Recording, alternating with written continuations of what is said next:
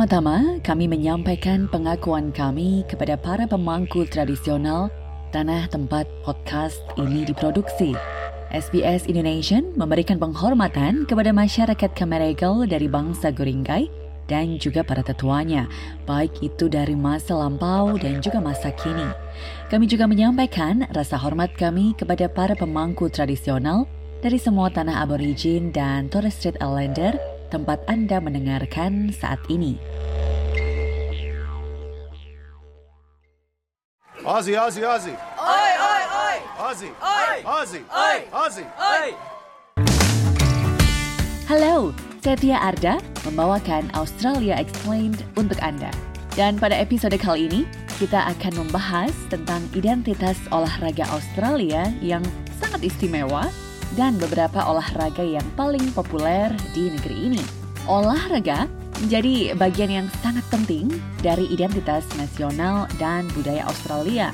Anda bisa menjadi pemain di olahraga itu ataupun menjadi pendukung tim profesional tertentu. Yang jelas, Australia memiliki ekosistem olahraga profesional yang sangat beragam dibandingkan dengan negara-negara lain di dunia. Mari kita mencari tahu lebih lanjut tentang olahraga paling populer di Australia dan berusaha memahami peraturannya, serta seberapa pentingnya olahraga ini bagi para pendukungnya.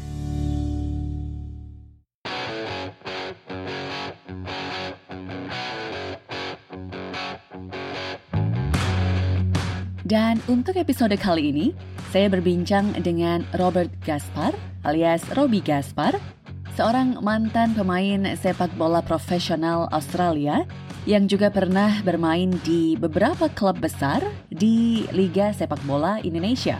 Saya juga akan berbincang dengan Matthew Hashim, keturunan Indonesia yang lahir dan dibesarkan di Australia yang juga merasakan antusiasme olahraga Australia ini di dalam darahnya. Kita mulai dengan kriket. Bagi sebagian besar orang Australia, masa kecil mereka dipenuhi dengan latar belakang suara pertandingan kriket di televisi, disusul dengan berjam-jam permainan kriket ketika musim panas. Kriket merupakan olahraga dengan partisipasi yang semakin meningkat di klub-klub lokal. Dan sekarang, 30% dari pemain kriket adalah wanita. Dengan 6 dari 10 pendatang baru di olahraga ini juga wanita. Dalam hal jumlah kehadiran untuk menonton pertandingan profesional, ada lebih dari 2 juta orang yang pergi menonton pertandingan kriket ketika musim panas. Kriket merupakan olahraga yang sangat penting bagi masyarakat pribumi Australia. Tim kriket pertama yang melakukan tur internasional terdiri dari para pemain aborigin. Josie Sangster adalah perwakilan dari Hero Discovery Center dan John Mullah Interpretive Center. Pusat komunitas ini merayakan kisah 11 pemain kriket Australia pertama yang melakukan tur ke Inggris pada tahun 1868, yang mana kesemuanya adalah para pemain aborigin. the Wajibalik Jawajali and Gujijamara people have um, quite an extraordinary um, story um, of their ancestors back in the mid to um, late 1800s. Ketika wilayah sungai Glen Elk di Victoria Barat dijajah, orang Inggris mulai bermain kriket dan masyarakat aborigin didorong juga untuk ikut berpartisipasi. Para pria aborigin terbukti dapat menjadi pemain kriket yang sangat terampil dengan kecepatan, akurasi, koordinasi mata dan tangan, serta tubuh atletis mereka. Pada akhirnya, sebuah tim terpilih untuk bermain di Inggris. Dan setelah tiga bulan melakukan perjalanan menggunakan perahu layar, tim yang dijuluki The First Eleven itu tiba di Inggris pada bulan Mei 1868. Mereka memainkan 47 pertandingan dalam periode 6 bulan dan memenangkan 14 pertandingan, kalah 14 kali, dan seri 19 kali. Johnny Mullah atau Unarimin adalah kapten tim tersebut dan kemudian menjadi salah satu pahlawan olahraga Australia yang luar biasa hebat.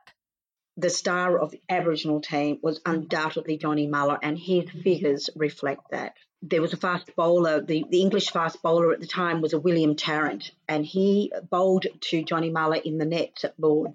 They played at Lords, and he said he'd never bowled to a finer batsman.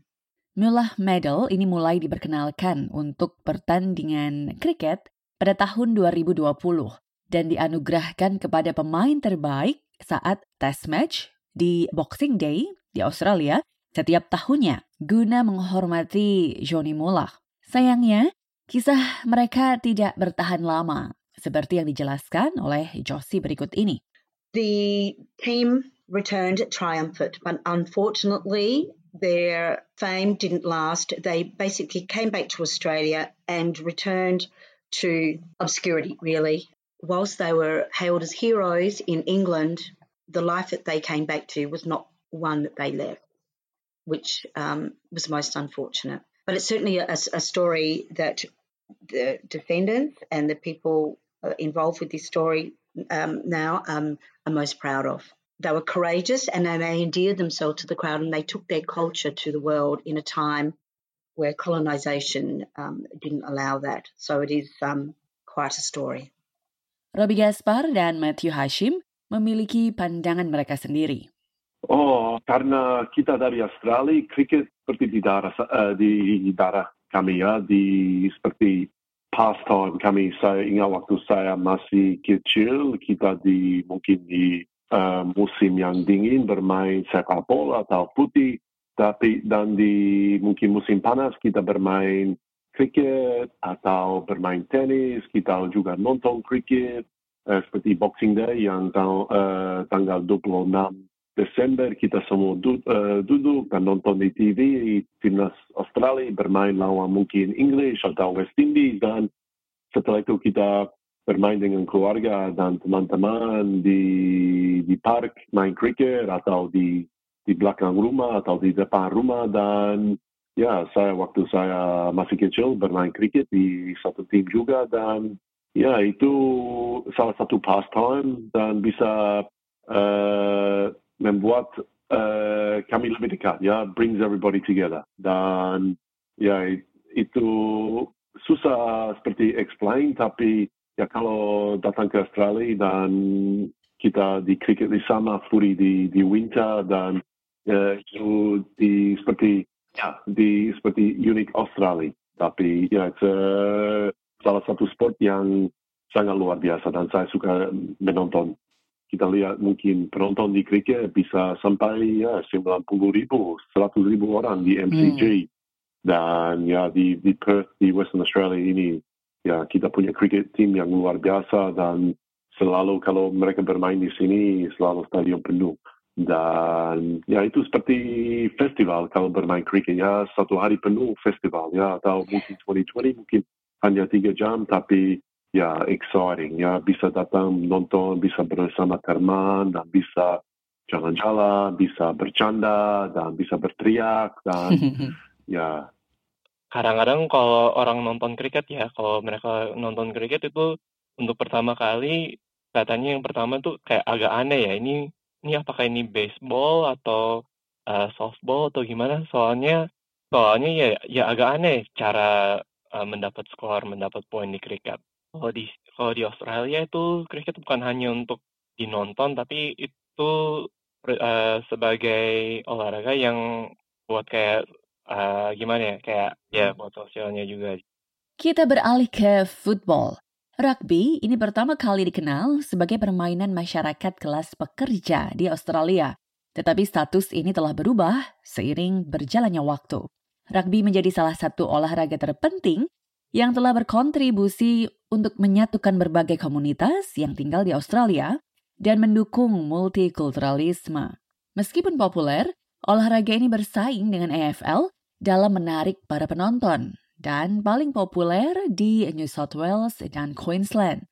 Bahkan, setiap tahun ada satu permainan khusus yang disebut State of Origin, di mana para pemain kelahiran New South Wales atau The Blues bermain melawan para pemain kelahiran Queensland yang disebut The Maroons. Sebenarnya ada dua jenis rugby, rugby union dan rugby league. Pertandingan Piala Dunia Rugby ini sangatlah populer meskipun bentuk permainannya adalah union. Ya, ada rugby league, rugby union. Uh, mereka bilang rugby union, the game played in heaven. Uh, seperti yang sport yang paling bagus. It's a gentleman's game, they call it. Uh, itu bermain hanya di di Queensland dan di New South Wales, sama sedikit di Western Australia, tapi lebih besar di Queensland dan di New South Wales. Uh, tapi ya juga rugby league besar. Saya ingat waktu saya tinggal di Sydney tahun 2000 2001 oh, rugby league sangat-sangat besar. Dan saya karena saya datang dari Perth atau Australia Barat di sini putih yang paling besar. Tidak ada rugby di sini. Saya ya saya kaget lihat oh rugby besar sekali. Saya tidak bisa percaya ya rugby luar biasa besar dan saya sempat ya juga uh, suka rugby dan sekarang saya nonton rugby juga ya dan punya tim favorit juga Australia terobsesi dengan permainan ini, terutama dengan pertandingan Piala Dunia Rugby. Tapi menonton pertandingan ini bisa agak membingungkan jika Anda tidak tahu aturan permainannya. Oke, okay, rugby uh, league ada kalau setelah enam tackle harus tendang bola. Tapi di rugby union uh, bisa kau seperti rolling scrum. Dan kalau bola keluar ada line out ada beberapa yang uh, peraturan yang beda dan rugby mungkin league menurut saya yang lebih keras uh, untuk bermain lebih susah ya dan tapi di rugby union it's a lot faster a lot more movement uh, dan tidak stop start seperti rugby league. Tapi dua-duanya sport yang luar biasa dan saya sangat suka dengan pemain yang bisa setiap minggu bermain rugby oke okay? Dan minggu depan bisa harus bermain lagi karena mereka yang pukul terus uh, selalu di tackling dan ya saya sangat salut dengan mereka mereka kuat sekali. Mari kita beralih ke Australian Rules Football atau AFL yang oleh sebagian besar orang Australia disebut dengan footy. Olahraga ini merupakan yang paling banyak ditonton di Victoria, juga di Tasmania, Australia Selatan, dan Australia Barat. Footy atau AFL dalam satu musim bisa menarik lebih dari 6 juta penonton. Lalu apa bedanya AFL dengan rugby? Uh, kalau ada yang nonton AFL tuh kayak sangat aneh banget karena kayak gimana ya tidak ada olahraga yang seperti Australian Rules Football. Uh, bedanya sih yang pertama itu lapangannya kalau di AFL. Kalau AFL lapangannya tuh oval kan. Kalau rugby league dan rugby union itu lapangannya uh, rectangular kayak uh, kotak. Uh, kedua, kalau AFL itu lebih kayak cara skor dan cara untuk uh, memajukan bolanya kepada gawangnya itu beda dengan uh, rugby. Kalau rugby league dan rugby union itu biasanya pemainnya itu ngoper bolanya, lempar bolanya dan uh, tabrakan lah. Kalau boleh bilang tabrak-tabrakan lah antara uh, orang yang pemegang bola dan orang yang tackle. Tapi kalau di AFL, AFL ada juga sih kayak tackle-tackle, tapi lebih ke tendang-tendang bolanya. Uh, jadi kalau dalam AFL itu the main way of, I guess, kayak uh, memajukan bolanya kepada gawangnya itu uh, itu dengan cara tendang dan tangkep uh, bola AFL-nya. Dan kalau tangkep bola AFL-nya itu namanya mark di dalam AFL. Uh, terus kalau dalam scoringnya, scoringnya beda. Jadi kalau uh, cara scoring dalam EFL itu ada empat uh, empat tiang empat tiang dan di antara empat tiangnya itu kayak ada tiga kalau boleh dibilang kayak tiga space like tiga ruang untuk untuk tendang bolanya. Jadi kalau bolanya ditendang dan masuk uh, kalau bola di sorry kalau bolanya ditendang dan masuk uh, yang kayak ruangan yang tengah itu namanya goal dan itu goal itu uh, bisa skor 6 poin.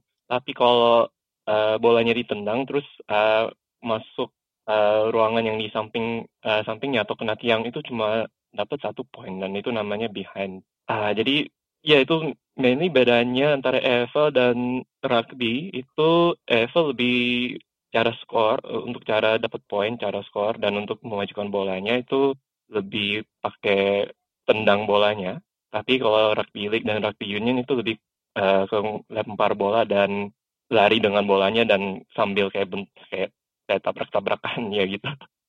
Olahraga menjadi salah satu topik pembicaraan utama pada hampir setiap acara sosial. Dan beberapa orang menggunakan kesempatan ini untuk memperkuat persahabatan dengan orang lain atau menciptakan suasana kompetitif penuh antusiasme antara mereka dengan kolega atau teman-temannya.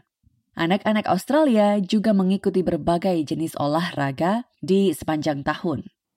Ya, itu salah satu untuk mungkin cara kami di Australia. Kita suka sport, kita bermain banyak sport, dan kita punya mungkin environment, suasana untuk uh, kondusif untuk bermain sport, punya banyak uh, lapangan, park, dan tempatnya untuk bermain sport. Dan cuaca juga kami tidak begitu mungkin keras, tidak terlalu panas mungkin seperti di Indonesia atau di mungkin dingin seperti di Eropa dan kita bisa bermain sport di 12 bulan ya tidak tidak ada salju dan dan ya tidak ada mungkin yang hujan yang ada hujan kemarin di Sydney tapi di, di Western Australia hujan tidak terlalu besar dan ya kita bisa bermain ya suasana sangat kondusif untuk bisa bermain sport.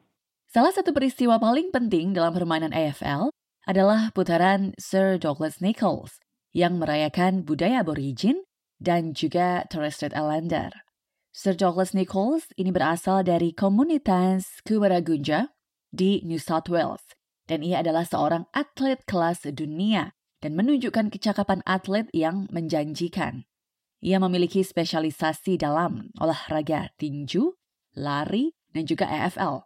Sir Douglas ini adalah seorang olahragawan, pendeta, aktivis, dan dalam tahap kehidupan selanjutnya ia menjadi gubernur Australia Selatan. Beralih dari footy ke sepak bola. Mengapa orang Australia menyebutnya sebagai soccer dan bukan menggunakan kata yang lebih umum digunakan di seluruh dunia, yakni football? Meski istilah ini sering kali dianggap berasal dari Amerika, Kata football ini sebenarnya berawal dari Inggris, tempat olahraga ini dimulai. Selama beberapa waktu, orang Inggris menyebut olahraga ini dengan Association Football dan mempersingkatnya menjadi soccer. Meski penggunaan istilah soccer ini sendiri uh, kehilangan popularitasnya di seluruh Inggris, para pemain di Amerika masih menggunakan kata soccer ini untuk olahraga yang di Indonesia juga dikenal sebagai sepak bola guna membedakan antara permainan football dari Eropa dengan football Amerika. Namun yang unik di Australia ini adalah menonton sepak bola tidak sepopuler seperti di bagian dunia lainnya, seperti misalnya di Eropa. Padahal sepak bola adalah salah satu olahraga yang paling banyak dimainkan oleh anak-anak dan orang dewasa di negeri ini. Badan Nasional untuk Sepak Bola di Australia adalah Australian Football Association yang mengatur Liga Pria dan juga Liga Sepak Bola Wanita W League. Tim nasional Australia yang bermain di Piala Dunia dan Piala Asia adalah The Socceroos untuk tim pria dan The Matildas untuk tim wanita. Dan yang dinantikan ini adalah Australia akan menjadi tuan rumah Piala Dunia Sepak Bola Wanita pada tahun 2023. Ya, kita lihat kalau Australia bermain di Piala Dunia, semua negara di belakang mereka dan kita punya juga Matildas yang timnas perempuan. Mereka, uh, mereka selalu bilang atau di uh, orang bilang itu nomor satu timnya yang semua uh, number one team of Australia yang dari semua uh, sport yang suka ya orang yang Matildas punya Sam Kerr, Lana Kennedy, Emily Van Egmond, dan punya tim yang luar biasa dan kita tahun depan uh, punya Piala Dunia uh, perempuan di sini dan mudah-mudahan kita bisa juara. Tapi untuk uh, mungkin anak-anak kita di participation, partisipasi nomor satu di Australia sepak bola. Tapi setelah itu masuk ke profesional, mungkin menurut saya mungkin kita nomor empat atau nomor lima. Tapi untuk yang anak yang bermain, kita nomor satu participation dan pekerjaan kami bagaimana kita bisa ya like uh, mereka yang partisipasi yang pindah ke mungkin profesional atau masih tetap bermain setelah mereka menjadi ya lebih tua tapi ya and mungkin untuk bisa datang nonton pertandingan tapi ya ada banyak sport di Australia dan ya itu sangat susah tapi ya saya percaya kita bisa ya membuat sepak bola uh, nomor satu di Australia nanti. Saya selalu bilang kalau pemain dari sepak bola mau pindah ke AFL lebih mudah dari pemain AFL pindah ke sepak bola karena di AFL bisa pakai tangan dan kaki. Di sepak bola hanya bisa pakai kaki dan kalau mau uh, menjadi pemain sepak bola dengan kaki itu harus bekerja keras. Tidak itu proses yang lama. Kalau pakai tangan lebih mudah dari pakai kaki dan ya kalau pindah dari mungkin sepak bola ke mungkin sport yang lain lebih mudah daripada pindah ke sport yang lain ke sepak bola dan semua orang di dunia ya ya setiap negara di dunia bermain sepak bola dan mungkin untuk bermain footy hanya di Australia atau rugby beberapa negara dan basket juga atau cricket dan ya kita mau lihat Australia juara dunia tapi itu semua negara di di luar mau men, mau juara dunia dan kita harus sabar, bekerja keras, dan mudah-mudahan Matildas mereka bisa juara dunia tahun depan, dan setelah itu mungkin bisa Socceroos nanti ya uh, juara juga. Kita tidak boleh melupakan permainan tenis yang glamor di Australia, terutama karena setiap tahunnya Negara ini menjadi tuan rumah turnamen tenis pertama dari empat turnamen paling bergengsi di dunia. Melbourne menjadi tuan rumah Australia terbuka atau Australian Open sejak tahun 1905. Statistik menunjukkan bahwa sekitar satu juta orang Australia berusia 15 tahun ke atas bermain tenis sebagai aktivitas olahraga mereka. Jadi bisa dibilang kalau tenis ini sangatlah populer di kalangan generasi muda Australia. Kalau menurutku kalau ngomongin tenis Australia, puncak tenis Australianya sih kayak beberapa puluhan tahun yang lalu. Kayak pas tahun puluhan, tujuh puluhan itu ada beberapa pemain tenis Australia yang uh, menang banyak kayak Grand Slam, uh, turnamen Grand Slam di di dunia seperti uh, ada salah satunya namanya Yvonne Goolagong Cowley dan Margaret Court dan Rod Laver. Mereka pas zamannya mereka itu sangat jago dan menang beberapa puluhan turnamen ya gelar dan mereka kayak ya jadi mereka, uh, mungkin pada saat tahun yang 60, 70-an ya Australia itu yang boleh dibilang, uh, undisputed nomor satu di dunia untuk, uh, tenis. Tenis di sini sangat besar. Kita lihat kita salah satu negara yang punya, uh, Grand Slam, you know, seperti ada Prancis, English, Amerika, dan Australia. Dan di sini kita punya beberapa pemain yang banyak pemain yang bisa juara Grand Slam. Sekarang Ash Barty dan ini salah satu pastime yang kami juga dan saya ingat waktu saya juga uh, kecil saya bermain tenis juga dan ya yeah, it's uh, such a great sport dan kita tahu oke okay, bulan Desember dan Januari itu yang bulan untuk tenis di Australia ya ada beberapa turnamen yang di sini dulu di Hopman Cup kita punya di Western Australia dan setelah itu ada beberapa turnamen sebelum Australian Open dan kita tahu yang dua minggu itu kita hanya nonton Australian Open saya pernah ke Melbourne nonton Australian Open dan ya pengalaman yang sangat-sangat luar biasa. Lihat semua pemain yang paling bagus di dunia, yang top di situ. Meskipun tidak luar biasa populer untuk ditonton secara langsung ataupun melalui TV, tenis cukup populer untuk dimainkan, seperti halnya golf. Lebih dari 460 ribu orang Australia tergabung dalam klub golf, dan lebih dari satu juta orang Australia bermain golf. Di samping itu, negeri ini juga menyediakan lapangan golf yang menawan di berbagai negara bagian. Kejuaraan yang paling terkenal untuk olahraga ini adalah Australian Open Golf yang bergengsi yang diadakan pada setiap akhir tahun.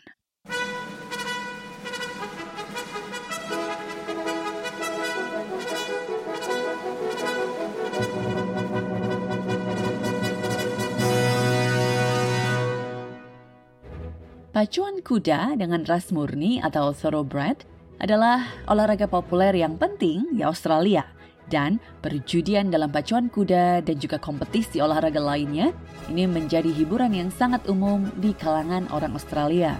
Pacuan kuda ras murni di Australia adalah untuk nomor datar, lompat pagar atau rintangan di Victoria dan Australia Selatan. Australia memiliki lebih banyak arena pacuan kuda dibandingkan dengan negara-negara lain, dan negara ini berada pada peringkat kedua setelah Amerika Serikat dalam hal jumlah kuda. Acara pacuan kuda terbesar dalam tahun kalender adalah The Melbourne Cup. Para penonton ini berdandan dengan pakaian mewah dan mengenakan topi juga fascinator di kepala mereka.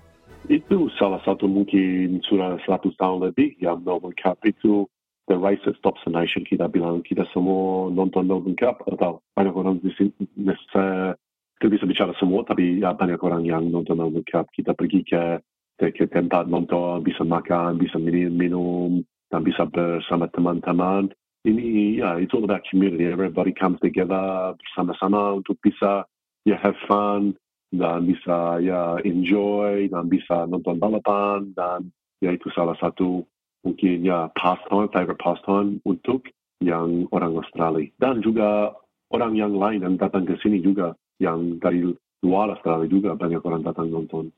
Bicara tentang olahraga di Australia memang sangat menarik. Olahraga menjadi satu hal yang menyatukan Australia terlepas dari latar belakang budaya dan juga minat masyarakatnya. Olahraga dan klub-klub olahraga di Australia ini memberi para penggemarnya identitas yang sama dengan jutaan orang lainnya di seluruh negeri dan juga rasa memiliki ditambah semangat tim. Orang Australia memiliki hasrat yang besar untuk olahraga mereka yang ditunjukkan melalui dedikasi sukarela mereka untuk bermain serta antusiasme mereka untuk menonton pertandingan profesional untuk banyak orang sih, untuk banyak orang uh, Australia, olahraga itu hampir kayak seperti agama. Ya kalau mereka menang kayak happy banget, tapi kalau kalah bisa sedih, sedih banget.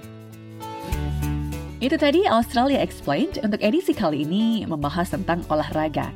Kita akan berjumpa lagi untuk episode berikutnya dan juga jangan lupa untuk membagikan podcast ini agar lebih banyak lagi orang yang tahu tentang keunikan Australia.